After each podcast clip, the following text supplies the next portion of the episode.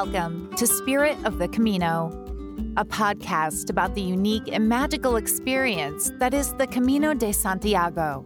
Join us on this adventure and discover the spirit of the Camino for yourself.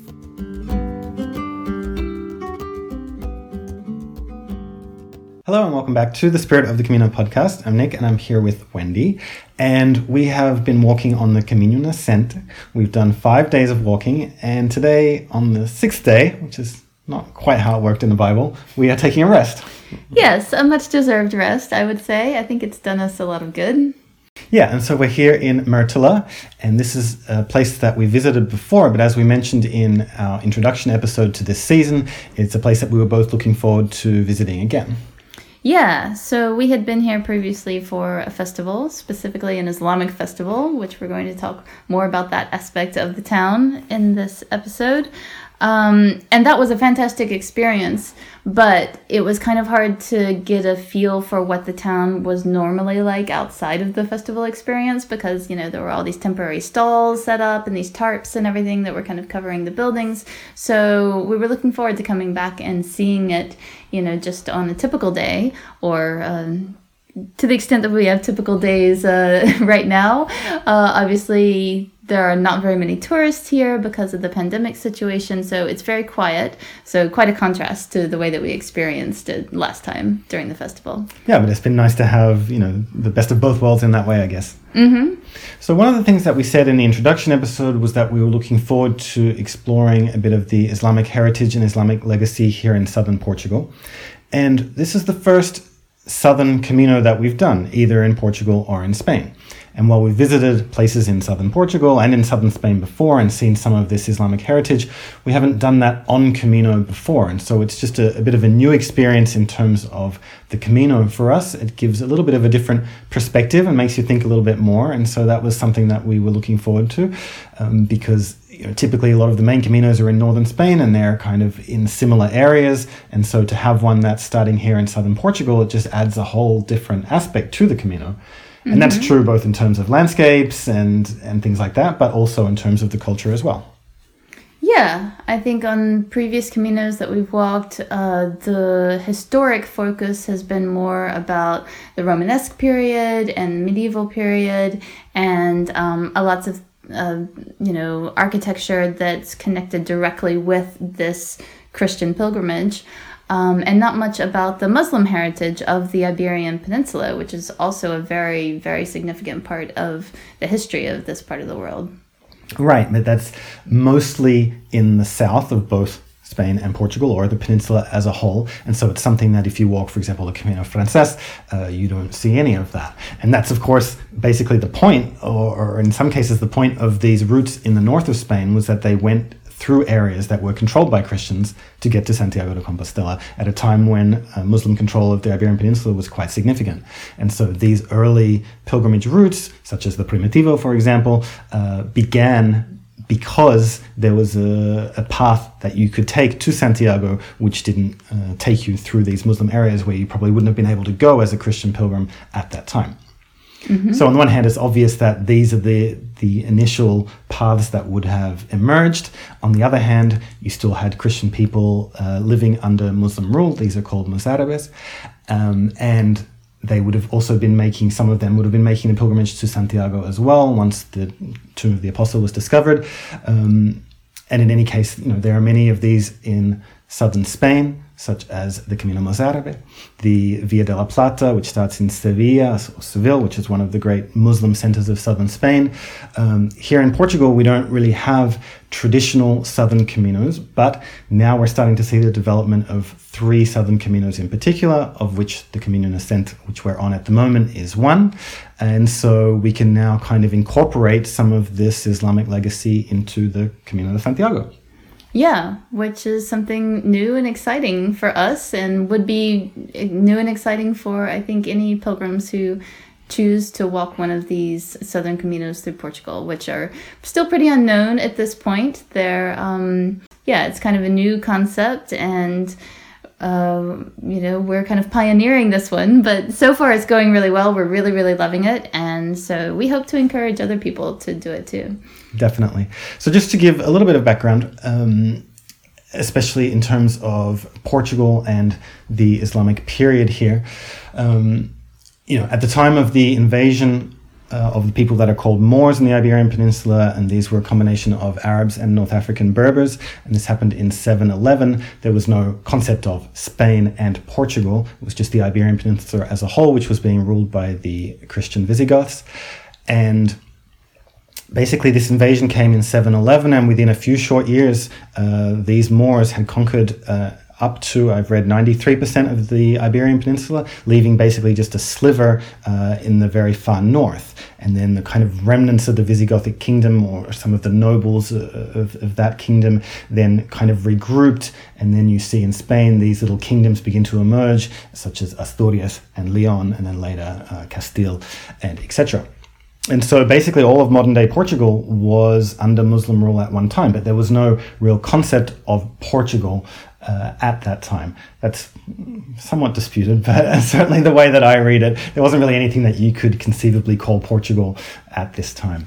Uh, later on, uh, in the late 11th century and then moving into the early 12th century, this idea of this small state of Portugal, uh, which was carved out of part of the Kingdom of Galicia, became a reality, and then as we saw, uh, as we see in Spain at the same time, you see some pushback against the Muslim rule and then expansion south by these Christian kingdoms. One of the things that's interesting is that in Portugal, this happened really quite quickly.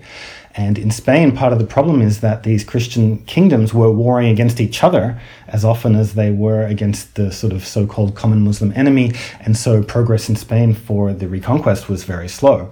Uh, in Portugal, it was quite quick because it really doesn't begin at all until the early 12th century. And then by the mid 13th century, it's finished. And so it's less than 150 years all of Portugal was conquered by uh, the, the new nascent Christian kingdom of Portugal. And it took two and a half more centuries before the final um, vestiges of Muslim rule were extinguished from Spain in 1492. One of the things I think is interesting, if you look at this, and we've been talking a little bit about how we've seen um, the presence of the cult of Santiago and the Order of Santiago here in southern Portugal while we've been on this Camino. And you know, I think the Islamic period is interesting in and of itself. But I think one thing that we've been learning, you know, this past week or so, is that the very fact that there was this Muslim presence and there was a reconquest effort against it, that helped to greatly expand the cult of Santiago and the power of the Order of Santiago here in Portugal. Yeah, I mean, that was largely their purpose, really. The purpose of the order was to uh, fight against these Moors and to take back control of these lands and, uh, you know, have them be under Christian rule rather than under Muslim rule. And so we see in Spain, for example, and we see it also here in Portugal, this idea of uh, Santiago, the Moor slayer. Mm-hmm, yeah. Uh, Matamoros. And there's a church in a place called Santiago do, do Cacém in Portugal. It's not on the route that we're walking, but it's on one of these other southern caminos. It's on the central camino. And it's actually really not that far south of Lisbon, actually. But that was one town that was the center of the Order of Santiago in Portugal at, at one point. And there's a uh, carving or a statue of Santiago the Morslayer there. And uh, it's kind of a coincidence that just a couple of weeks ago in Lisbon, we saw a mold of this, a sort of replica mold of this at an exhibition that we were at. Um, but it shows that this idea of Santiago as aiding uh, Santiago the Apostle as aiding the Christians in their reconquest attempts against the Muslims, you know, was something that was important in Portugal as it was in Spain, and we can still see evidence of that today. Yeah, I think the image of Santiago that most pilgrims are probably familiar with is the pilgrim Santiago, which is doesn't really make a lot of sense when you think about it that he should be dressed as a pilgrim going to visit his own dead body. um, but that is the way he, that he's often depicted with this specific hat and cloak, and he has the shell, the conch shell, uh, usually attached to the top of his hat, and he often has a gourd and you know a staff that he would use to to walk with. Um, and so he's kind of depicted as a pilgrim.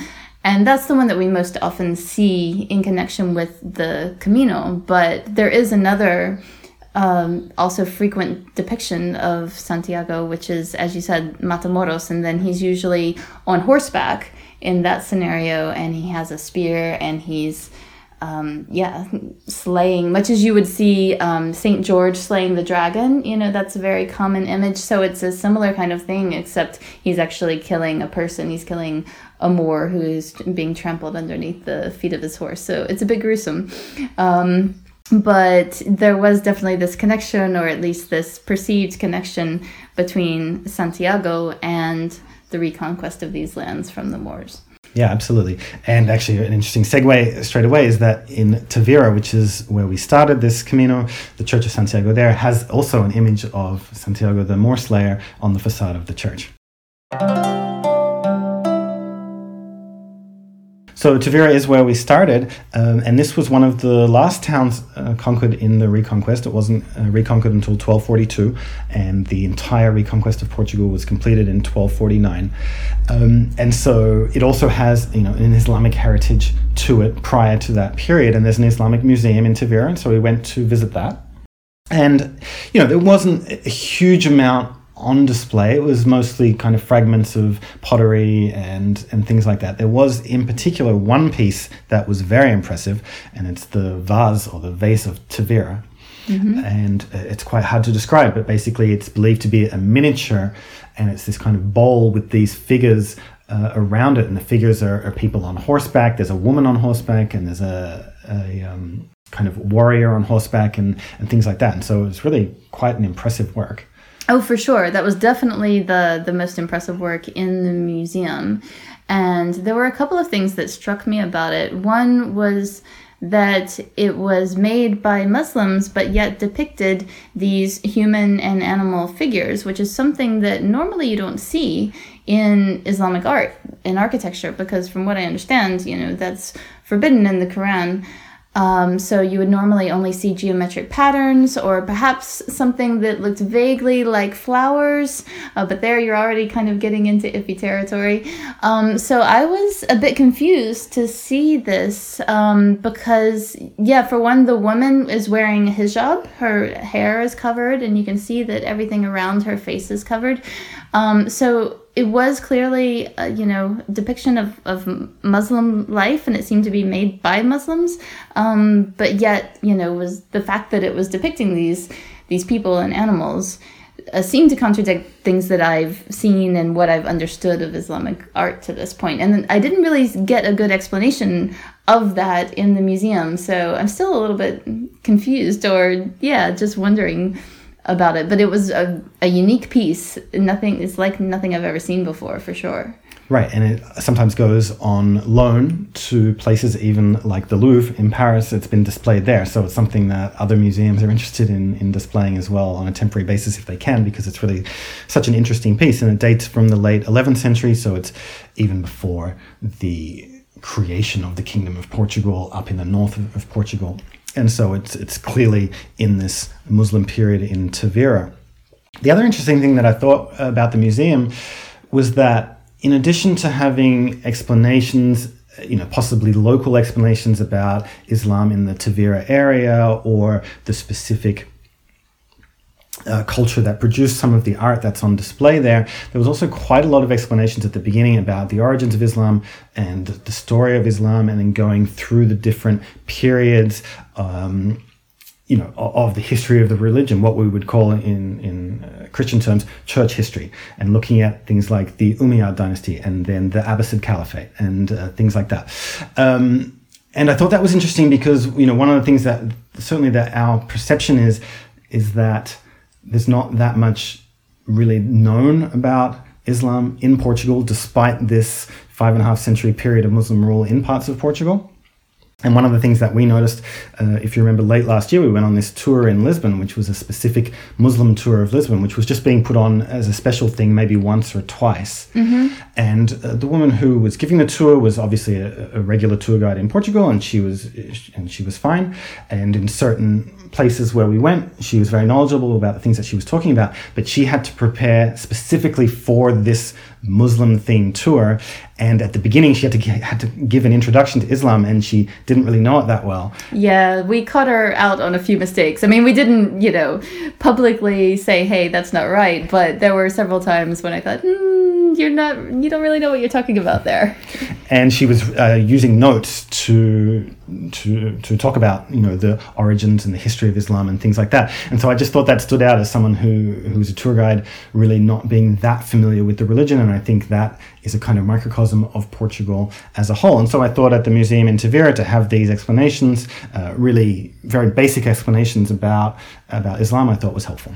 Yeah, yeah, I think that's great that it was there. Unfortunately, it is only in Portuguese. So if you go there to Tavira to the museum and you're not able to read Portuguese, then that's not that helpful. Um, but it is great that it's there for the local people to read. And I actually picked up a few things here and there as well reading. I didn't read the whole thing because it was a lot of text on the walls and it got to be a bit overwhelming at times. And I felt like a lot of it I was already familiar with, so I didn't need to read it. But just skimming through, um, there were, you know, one or two points that I'd either forgotten or had perhaps never realized before. Like, for example, the origin of the word more or Moro in, in Portuguese, comes from Mauritania, which nowadays is, well, that is a country in northern Africa. There's a country called Mauritania, but in ancient Roman times, that was a, an ancient Roman province that was, I think, not exactly where the current, the current state of Mauritania is today. It was more around Tunisia, would you say? No, around Morocco. Around Morocco. So north of the current Mauritania, yeah. Right. Um, so, yeah, I had never really put two and two together there. So I thought that it was interesting to know about the origin of the word. So yeah, there's a lot of good information in the museum. And then it's a bit uh, light on actual artifacts, except for this one vase, which is really amazing and worth seeing. And just for that alone, I would say. Yeah, and just for the very fact that they want to celebrate this and want to have this museum, that's the I think the important thing. Mm-hmm. Um, it's not necessarily that it's a world class museum by any stretch, except for this one piece, um, but just having it there sort of starts a conversation or, or starts a, a, thought in someone's mind. Oh, look, there's an Islamic museum here. Why is there an Islamic museum here? Mm. Oh, it turns out that there was Islamic rule in this period for uh, in this area for a long period of time. And so I think both for Portuguese people and for visitors to Portugal, it's just important that uh, they know that. Yeah. So on the first day, we left from Tavira, and actually we were surprised uh, just to see a little um, reminder of Muslim rule in this place called Cacela Velha, which we mentioned in the last episode as this little village with a great view overlooking the coast and the lagoon that's uh, below it. But on the wall of of a building in the town, there was a, a plaque with an inscription with a poem, which mm-hmm. was in Arabic and in Portuguese. Yeah, it had originally been written in Arabic, and then they had created this plaque, this made out of azulejos, this ceramic tile plaque that had the original Arabic, and then had a translation into Portuguese and um, a little tribute to the author, who was a native of that village of Cacela Velha when it was under Muslim rule. He was a Muslim himself and uh, that street was also named after him. It was not a poet that I was familiar with.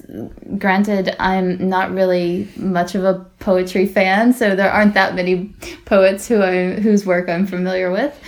Um, Probably not in Arabic. Uh, yeah, well. even less so in Arabic. No, but I mean, the point was he was a local uh, poet from this town, um, mm-hmm. and so they, you know, they wanted to to celebrate that. Um, and so, yeah, maybe he's not well known even in the in the Arab world for mm. being a great poet, or maybe he is. We, we don't really know, but the fact that he was just from this town and they wanted to celebrate that. And then you mentioned that you know this plaque was in azulejos, and both the word and the concept comes from the Arabs as well, and it's now such an important part of the Portuguese national culture. So that was just a nice little touch as well. Mm-hmm. Yeah, I thought that was really cool to see.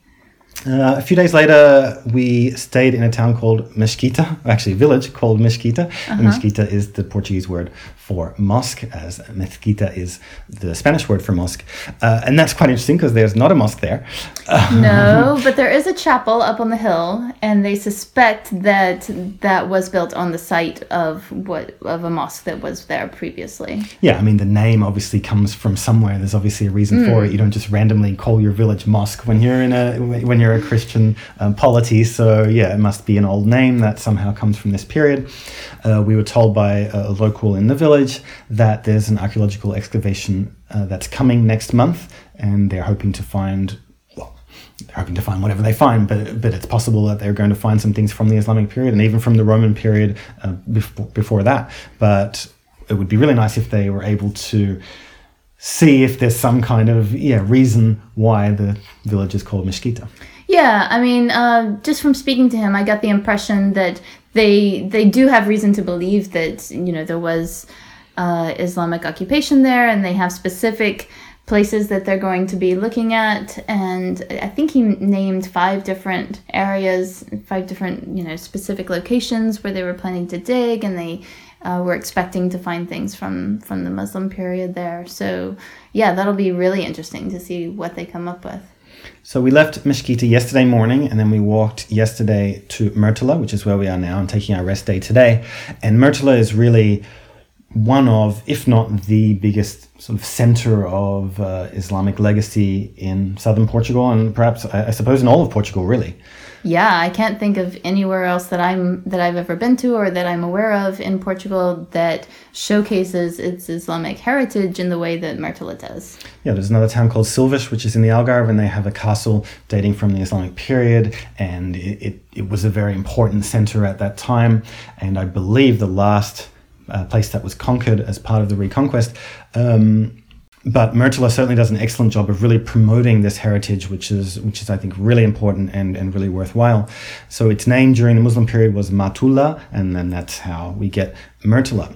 And the reason it was important is that it was a trading town on the Guadiana River. And we knew this when we came four years ago, the first time we came to Mértola. And you can see the river from the town.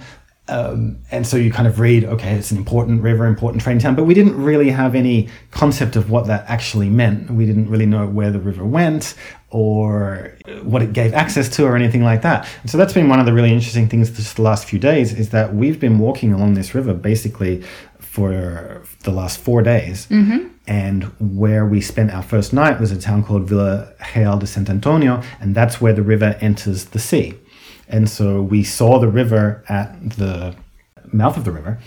And then we've been following it, you know, the whole way. And so we've really been, able to see that it's navigable this whole way. Um, and we've sort of been able to understand that, yeah, if you can go down the river from here in Mértola, you can get to the sea. That gives you access to North Africa. It gives you access to the Mediterranean. And, you know, it's just given us, I think, a much better understanding of why this is a strategic location where Mértola is and why it was attractive for people to build here.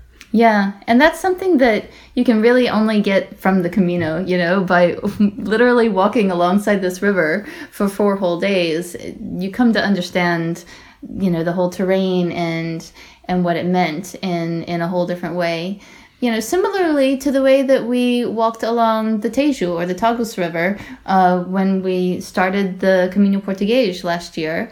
Um, you know, we live in Lisbon, very close to the river, and see it. We, we run alongside it all the time, so it's a big part of our lives. But to see it in in different parts in places where it looks very very different from the part that we're familiar with. It just gave us a whole different perspective on the river and how long it goes and its importance in, in the country and things like that. And the other thing that was something we noticed yesterday while walking here and i don't know if this is something that was taken into account when the first settlement was made here but you know there's a lot of little hills and valleys around this area and we were walking here and and we hadn't seen any glimpse of the town at all. And then at a certain point when we were probably uh, I don't know, let's say two, three kilometers away, suddenly it just revealed itself. And it was like, and we could see the whole town. We could see the castle that was rising above it, and, and, we could see it all, but we just hadn't even seen a glimpse at all until we kind of basically turned this corner and suddenly it was right there. And so maybe it, it was sort of hidden as well um, from foes at the time, or that was one reason why uh, the city was built where it was. Yeah, and it's also kind of on a peninsula because you have the river on one side and then you have a smaller stream that's like a tributary of the Guadiana River on another side. So it's surrounded by water on three sides and, you know, is up on this hill and this almost an island in the middle of the river. So it's a very strategic location, you know, in terms of. Um, being able to fend off foes, and it makes a lot of sense that you would have built a town here. Right. So, given that this was this important trading town during uh, Muslim rule. There are vestiges of that rule still in Mértola today, and I guess the most important of these is that parts of the mihrab, which is the prayer niche of the mosque, are still visible in the church that exists now where the mosque once was. Yeah, and it's actually right where the altar is, right, you know, in the it's still the centerpiece of this place of worship, even though it's now a Christian place of worship rather than a Muslim place of worship, but it's still the, the focal point that everyone is looking at while they're praying. Yeah, and obviously we know throughout the Mediterranean you, you have this example many times over where places of worship are built on top of previous places of worship of different religions, uh, as though the, the site itself is a sacred site. Um, but to see that in Portugal is, is very rare in that as of now, and maybe something will change if they do these excavations in Mesquita next month. But as of now, as I understand it, the the mihrab of the mosque here in Mértola represents the only vestiges of a mosque in Portugal that date from the period of Muslim rule. Mm. Uh, it's often assumed, for example, that the cathedral in Lisbon is built over a mosque, but that the excavations haven't exactly completely proven that yet. There are uh, earlier remains underneath, but they haven't really been identified, if I understand correctly. Um, and so this is incredibly important that they have this here in Mértola. Mm-hmm, for sure. And so, you know, it's interesting because I, I wrote something for our website, spiritofthecamino.com, uh, a few weeks back, and it was about Islamic heritage on the Camino de Santiago in general. And I was talking mostly about places like the Alhambra in Granada, in Spain, uh, the Mezquita in Cordoba in Spain, the Real Alcázar in Sevilla in Spain. And at the end, I just decided to add Mértola uh, just to give an example here in Portugal as well. Now, when you look at this mihrab, it, it's not, it's not um, an incredible work of art, or it hasn't survived to us today as an incredible work of art. It's just some vestiges. I mean, you can see that it it looks uh, Islamic in it in its um, depiction. Mm-hmm. Um, and there are also a few doors into the church as well that you can see are built in a style that would have been, you know, would have been from the Islamic architecture period. So if you go, for example, to the Mezquita in Cordoba, which is one of the great buildings that I've ever seen, and you look at the mihrab there, it's absolutely incredible. And the mm-hmm. one in mm-hmm. Is nothing like that. No. Um, but the fact that it still survives is, is really important. Mm-hmm. The other thing, uh, which has been interesting to us to come here for the second visit, is that there's an archaeological site right near the church which was being excavated during our first visit. And we saw people working on it. Uh, and now they've finished their excavations and you can go and visit it. And there's a so called Bairro Islamico, which is an Islamic suburb or a quarter of the city. And so you can see some ruins of houses there as well that site was pretty amazing actually. Um, yeah in addition to the muslim architecture there's also some christian um, architecture that predates the muslim period. So you have you know kind of sandwiched in between two christian uh, periods. You have the muslim period as well. And yeah the excavations give you all these different layers of the history of mértola which uh, found really fascinating. And the castle of Mértola, which is you know at the very highest point of Mértola and kind of dominates the town. This is a castle built by the Order of Santiago. So again, it's mm-hmm. more uh, connection with Santiago, with the cult of Santiago and the Order of Santiago. Uh, and it was built in the late 13th century, and Mértola was actually a, a headquarters one of the headquarters for the Order of Santiago. In Portugal, that, that headquarters seemed to move uh, mm. quite a bit. We've seen reference to three different towns now, um, one of which is on this Camino, and the other two, which are on the central uh, Camino of the southern Portuguese Caminos, uh, which were at one point or another the head of the Order of Santiago in Portugal. But the castle itself, the Christian castle, was built on top of a, an earlier Muslim fortification, and so there are still remains from, uh, I think, the Almoravid period uh, prior to that, and so there was some kind of essentially Muslim castle as well before the Christian castle was built.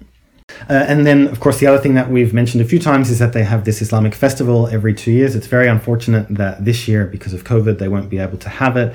And it actually would be in a couple of weeks. So we would have just missed it. Yeah, because it's normally the third week of May, I believe. Yeah, something like that. And so we went four years ago, and it, it was really great to, I think, just to see, you know, this town and, and Portugal um, in general celebrating its Islamic past. It was just a riot of you know, of a, of a festival. It could have been Morocco. You know, you had mm. all these this souk set up with all these stalls selling spices and selling Moroccan slippers and and all this kind of stuff. Mm-hmm. Um, and you know, to have a festival celebrating Islam, you know, in the West, uh, is a bit unusual these days. Mm-hmm. And but you know, it honors the heritage of Yeah. the town, and so it's something that's worthwhile. It's something that's worthwhile for people to to come here when we don't have these amazing visual vestiges of Islamic rule in Portugal. It's these other types of things that kind of keep the memory alive, and so I think that's really important. Yeah, and I think mm, seems to have done a really good job of showcasing this uh, cultural heritage, and they're really proud of the festival. People, you know, have told us that they're upset that they can't have the festival this year, but they are going to have it next year, from what I understand, because normally it's every two years. So, you know, since 2021 was supposed to be the date, then the next date would not be until 2023, but they're planning to do it in 2022 instead. And maybe it'll just become an annual thing at that point. I don't know. Yeah, maybe it will, and uh, I'd be more than happy to return for it as well. So, as we've said a couple of times, we um, yeah, there's not a huge amount of information on this Camino, so we're not sure if there are any further Muslim vestiges or, or any other Islamic heritage on this Camino as we start to head north now. I think perhaps not. Uh, certainly, Mértola is the kind of high point uh, of that, you know, in southern Portugal and on this Camino in particular. But in any case, we will continue on our Camino tomorrow, and we'll see what else we discover. Yep. And uh, yeah, we're happy to continue the adventure and see what it brings us. All right, and so until next time, bon camino. And buen camino.